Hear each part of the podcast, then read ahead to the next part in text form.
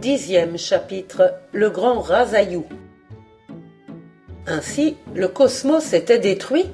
De ce merveilleux engin conçu au prix de tant d'efforts, de patientes recherches, il ne restait plus rien.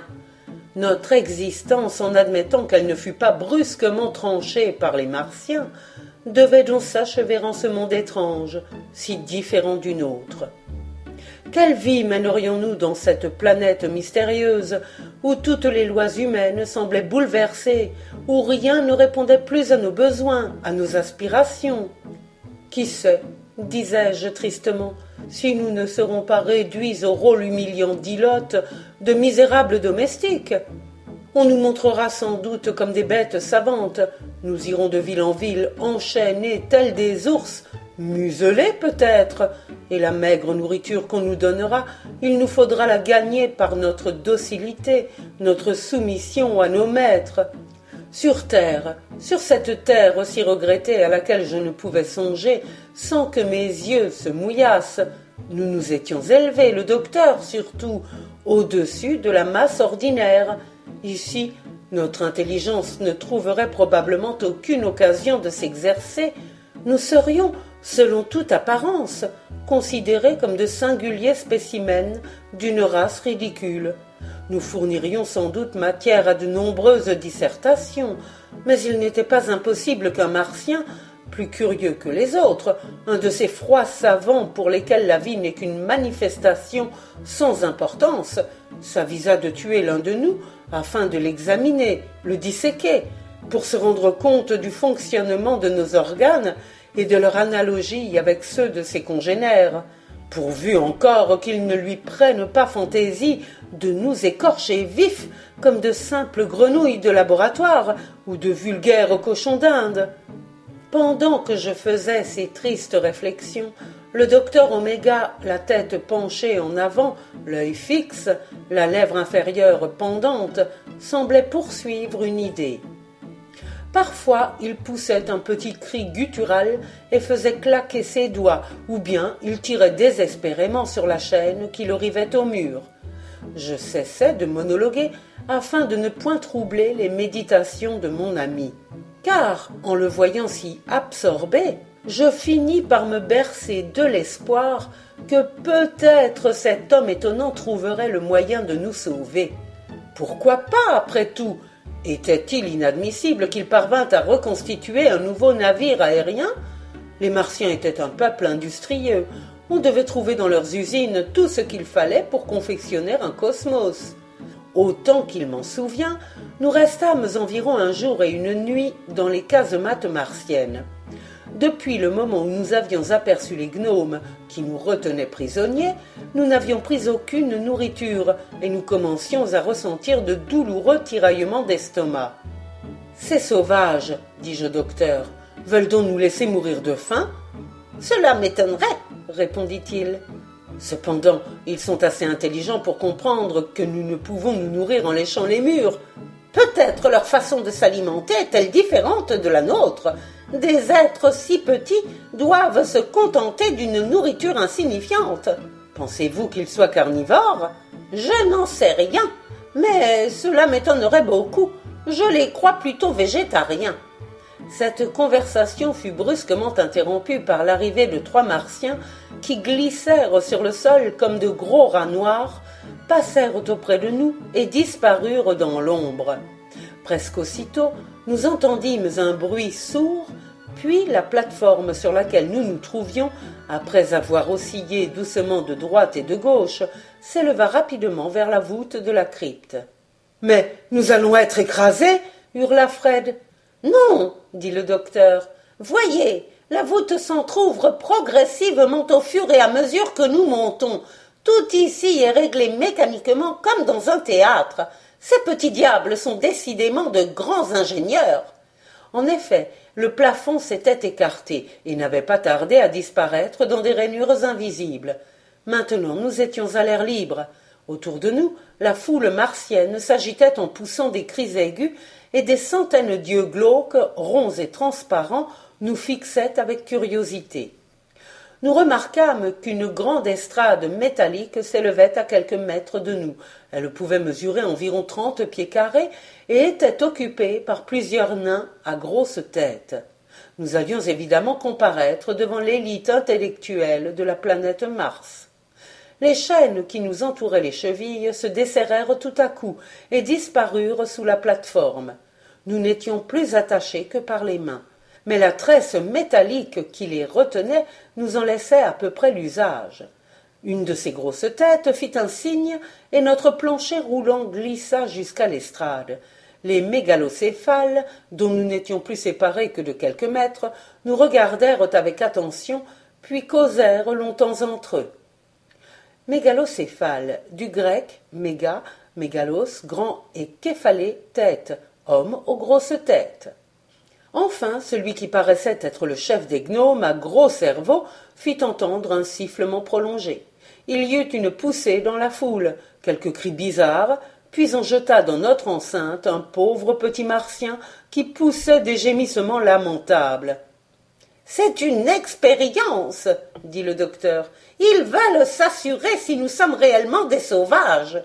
Le malheureux sacrifié faisait des bonds désespérés pour échapper à notre étreinte. Le docteur le saisit délicatement, le souleva de terre et le mettant sur ses bras, le caressa en souriant comme il eût fait d'un petit animal inoffensif. Un murmure de sympathie monta de la foule. Les grosses têtes se concertèrent de nouveau, et, après une discussion assez animée, nous vîmes un mégalocéphale descendre résolument sur notre plateforme. Le savant martien ne semblait guère rassuré. Cependant, il faisait assez bonne contenance. Il sentait qu'on le regardait, et il tenait à honneur de ne point passer pour un poltron. En sautillant, il s'avança vers le docteur, et quand il ne fut plus qu'à un mètre de lui, il prononça d'une petite voix cassée. Porogo. Porogo.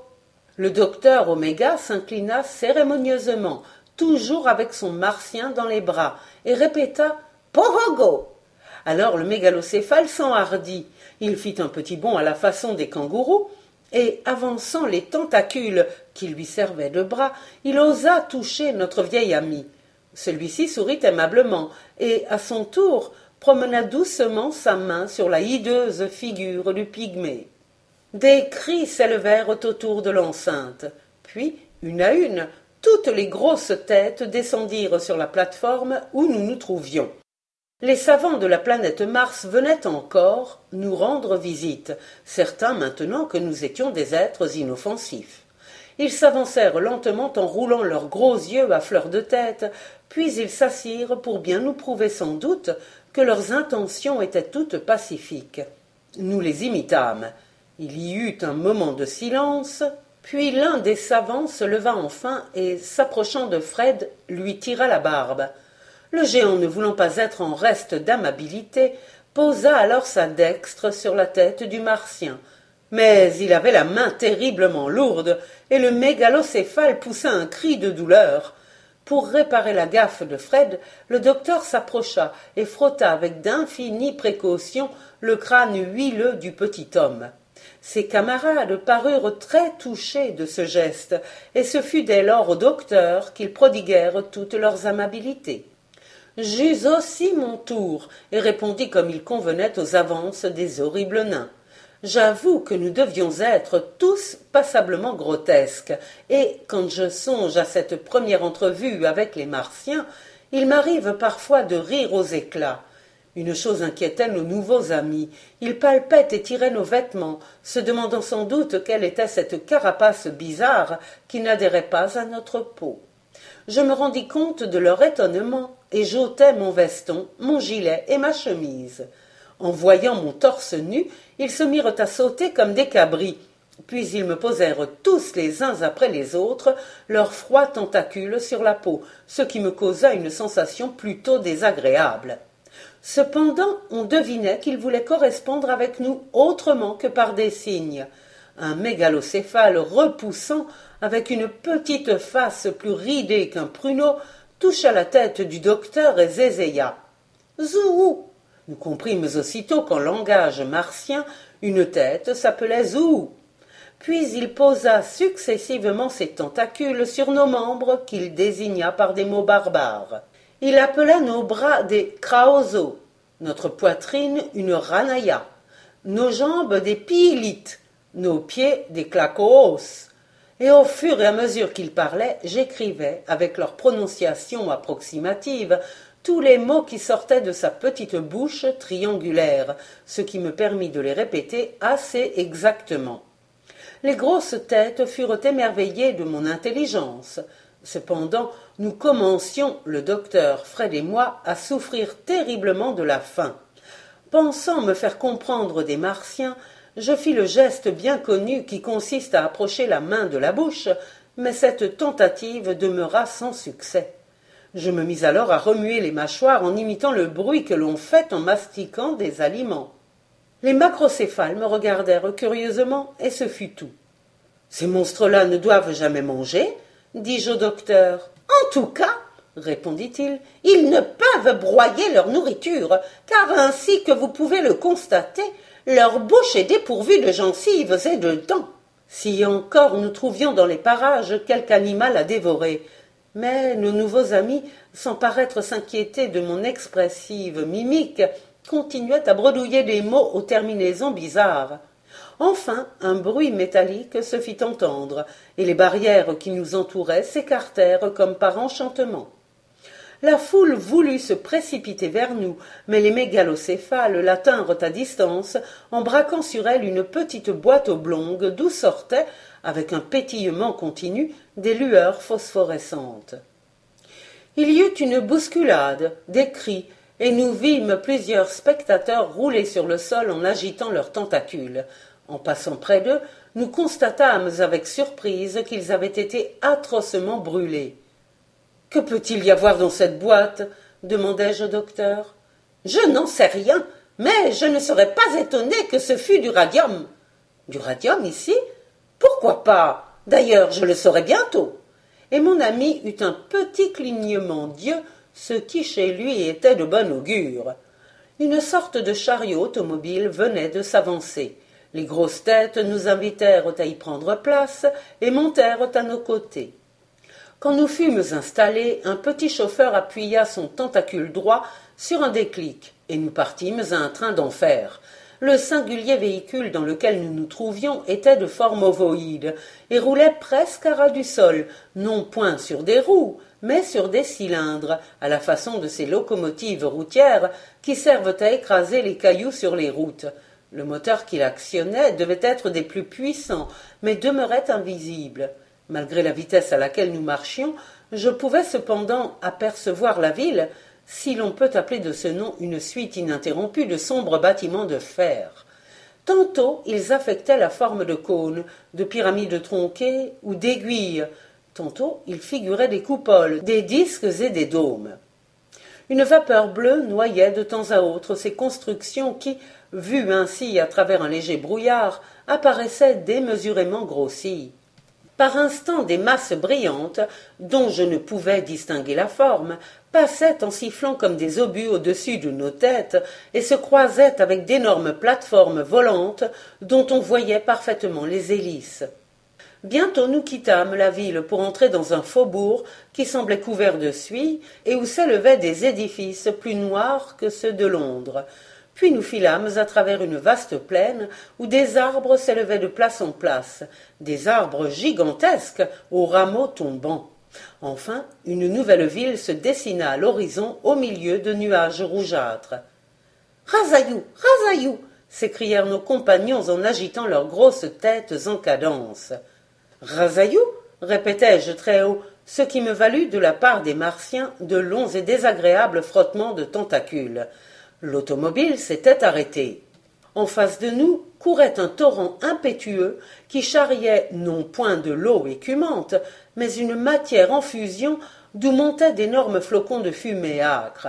L'un des mégalocéphales poussa un petit cri, et aussitôt, d'un vaste échafaudage métallique que je n'avais pas remarqué, tant j'étais absorbé dans la contemplation du fleuve de feu, quatre chaînes descendirent et s'accrochèrent automatiquement à notre véhicule qui, soulevé avec une force prodigieuse, s'éleva dans les airs comme un aérostat.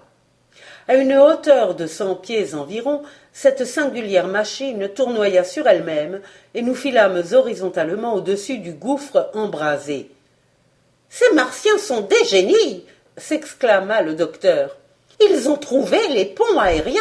C'est merveilleux, c'est féerique. Voyez comme tout ceci est merveilleusement réglé. Quelle précision. Tenez, maintenant nous descendons. Nous sommes sur l'autre rive. Oh, il est impossible que je n'arrive pas un jour, dans ce pays enchanté, à reconstruire un nouveau cosmos. Courage, espoir, mes amis. Notre véhicule venait de toucher le sol, les chaînes qui le maintenaient se décrochèrent, et il reprit sa course folle. Bientôt une montagne se dressa devant nous. Le docteur et moi nous attendions encore à être saisis par un engin monstre, mais, à notre grand étonnement, l'automobile en pleine vitesse aborda victorieusement cette rampe presque verticale et la gravit en un clin d'œil. Nous nous trouvâmes alors en face d'un palais qui dressait dans le ciel rouge ses tours et ses dômes de fer, et dont les portes merveilleusement ouvragées affectaient la forme de fleurs de lys ou de trèfle. Elles ne s'ouvraient point en roulant sur leurs gonds, mais se levaient et s'abaissaient comme des rideaux de théâtre. Des guirlandes de pierres précieuses couraient autour de l'édifice et retombaient gracieusement sur des chapiteaux faits d'un métal vert au ton changeant. Notre véhicule pénétra dans une cour qui avait la forme d'un trapèze, et aussitôt une nuée de martiens se rangea le long des murs en agitant des sortes de grelots qui rendaient un son étouffé.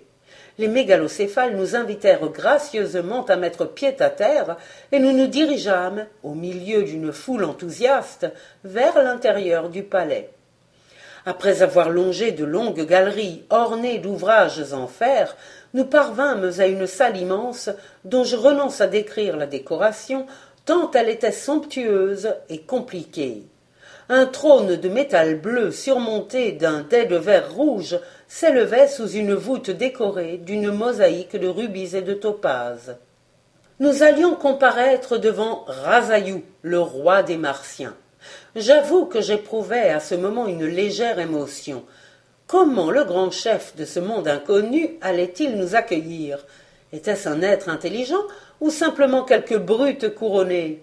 Des trompettes emplirent la salle de leurs petits sons nasillards. La voûte s'illumina soudain et le souverain parut. Il était grotesque, et j'eus peine à réprimer une exclamation de surprise. Figurez-vous un ballon de baudruche posé sur un corps de cigale, et vous aurez un portrait très exact du maître des régions martiennes. Il était coiffé d'une sorte de tiare phosphorescente et tenait dans son tentacule droit un bâton de verre terminé par une ampoule dans laquelle brillait une petite flamme bleue. Des pierres de couleur couvraient sa poitrine jaune, et sur son ventre piriforme s'étalait un médaillon carré qui contenait un affreux portrait, celui de la reine, comme je l'appris plus tard. Une clameur s'éleva. Razayou Razayou Et les Martiens se couchèrent sur le dos en frappant le sol de leur tête. Nous crûmes devoir, par convenance, nous livrer aussi à cette manifestation ridicule, ce qui parut beaucoup étonner Razayou. Il agita son petit sceptre, et les mégalocéphales s'approchèrent du trône avec un profond respect, le tentacule gauche sur la gorge, la tête rejetée en arrière. Arrivés devant le souverain, ils poussèrent trois cris et tournèrent sur eux-mêmes comme des toupies. Razayou fit un geste, et l'un des mégalocéphales prit la parole. Il parla longtemps, d'une petite voix grêle, monotone. Enfin, il se tut, et le roi donna l'ordre de nous faire avancer. On avait ôté les chaînes qui nous entravaient les jambes, mais nous avions toujours les mains attachées. Il faut croire que l'on n'avait pas encore en nous une absolue confiance.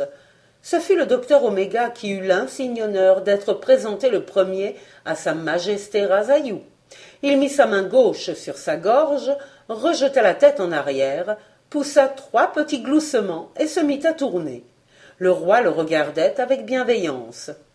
Ensuite, ce fut mon tour. J'imitais le docteur. Quant à Fred, toujours très maladroit, il faillit renverser le trône de Razayou. Celui-ci manifesta un trouble extrême, mais fort heureusement, je sauvai la situation en prononçant aussitôt les quelques mots martiens que j'avais inscrits sur mon calepin. Le roi me toucha alors de son sceptre, mais parut fort étonné que mon corps ne fût pas plus dur. Je renouvelai la scène du déshabillage, et quand il vit mon torse nu, il me montra sa poitrine, sans doute pour me faire comprendre qu'il avait comme moi un habit de peau. Il examina ensuite longuement la tête du docteur, promena ses tentacules sur l'ivoire de son crâne et, se renversant ensuite dans le fauteuil qui lui servait de trône, il s'endormit. L'audience était finie. On nous débarrassa de nos chaînes et les mégalocéphales nous conduisirent dans une pièce immense, tout en fer, où l'on se serait cru dans l'intérieur d'un réservoir. La faim nous tourmentait de plus en plus, et la soif venait encore s'ajouter à notre torture. Ma foi, dit Fred, si l'on ne nous donne rien à manger, je prends un de ces vilains macaques et je le boulotte. Patience, mon ami, dit le docteur. Ne te livre pas encore à quelque excentricité. C'est joli à dire, mais j'ai une faim de cannibale. Si encore nous pouvions sortir, il doit bien y avoir des animaux dans ce pays-là. À peine avait-il achevé ces mots que quatre martiens entrèrent, roulant devant eux un petit chariot de fer recouvert d'une plaque de verre. L'un des mégalocéphales s'approcha du docteur et le toucha en disant Abayo il tira alors la plaque de verre qui recouvrait le chariot, et nous aperçûmes une quantité de petites boules de couleur assez semblables à des billes. Babayo répéta le martien. Puis il prit une boule et l'avala. Eh, parbleu s'écria le docteur. Mais ces boulettes sont tout simplement des pilules nutritives. Essayons-en toujours. Et nous nous mîmes à puiser dans le coffre. Notre faim se calma instantanément, mais la soif nous desséchait toujours le palais.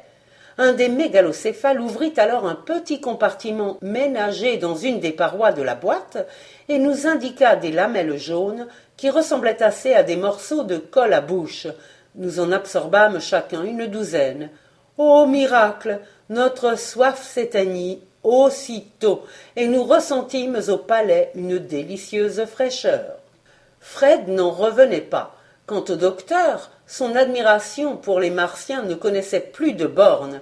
Ces gens-là sont merveilleux, surprenants, prodigieux, clamait-il.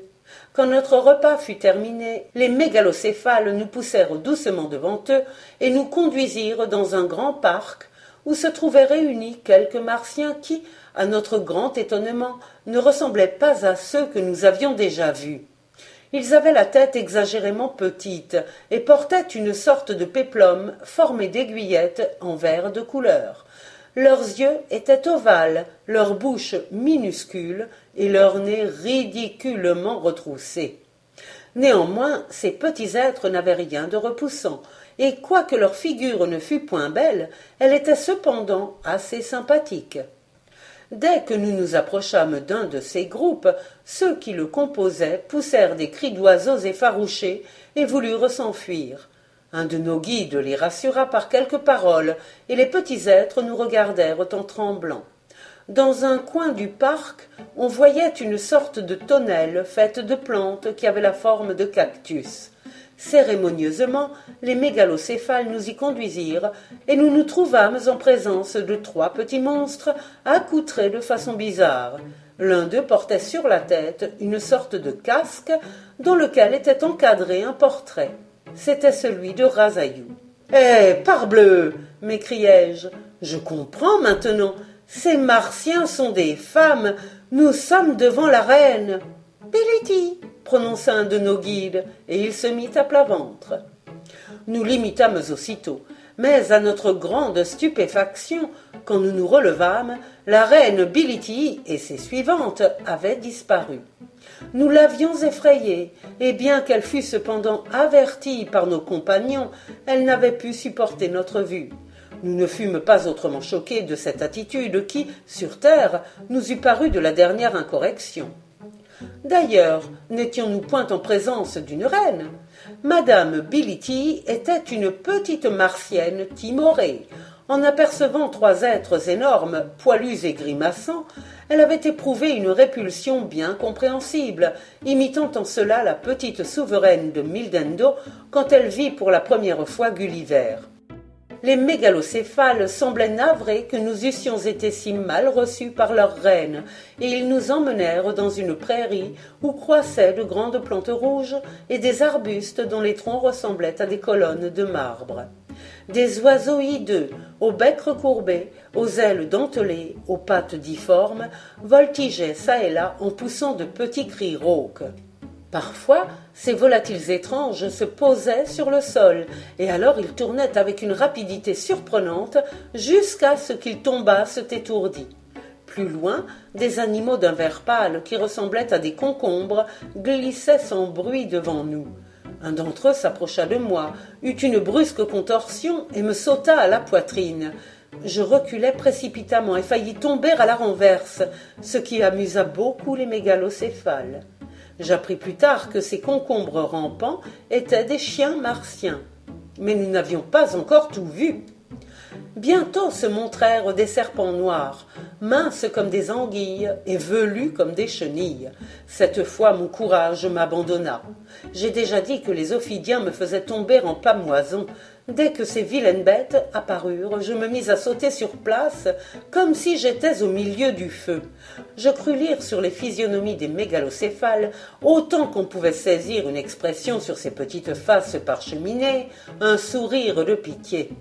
Évidemment, ils ne comprenaient pas que j'eusse peur de ces serpents, qu'ils considéraient comme des animaux domestiques, puisqu'ils les prenaient dans leurs tentacules et les caressaient avec tendresse.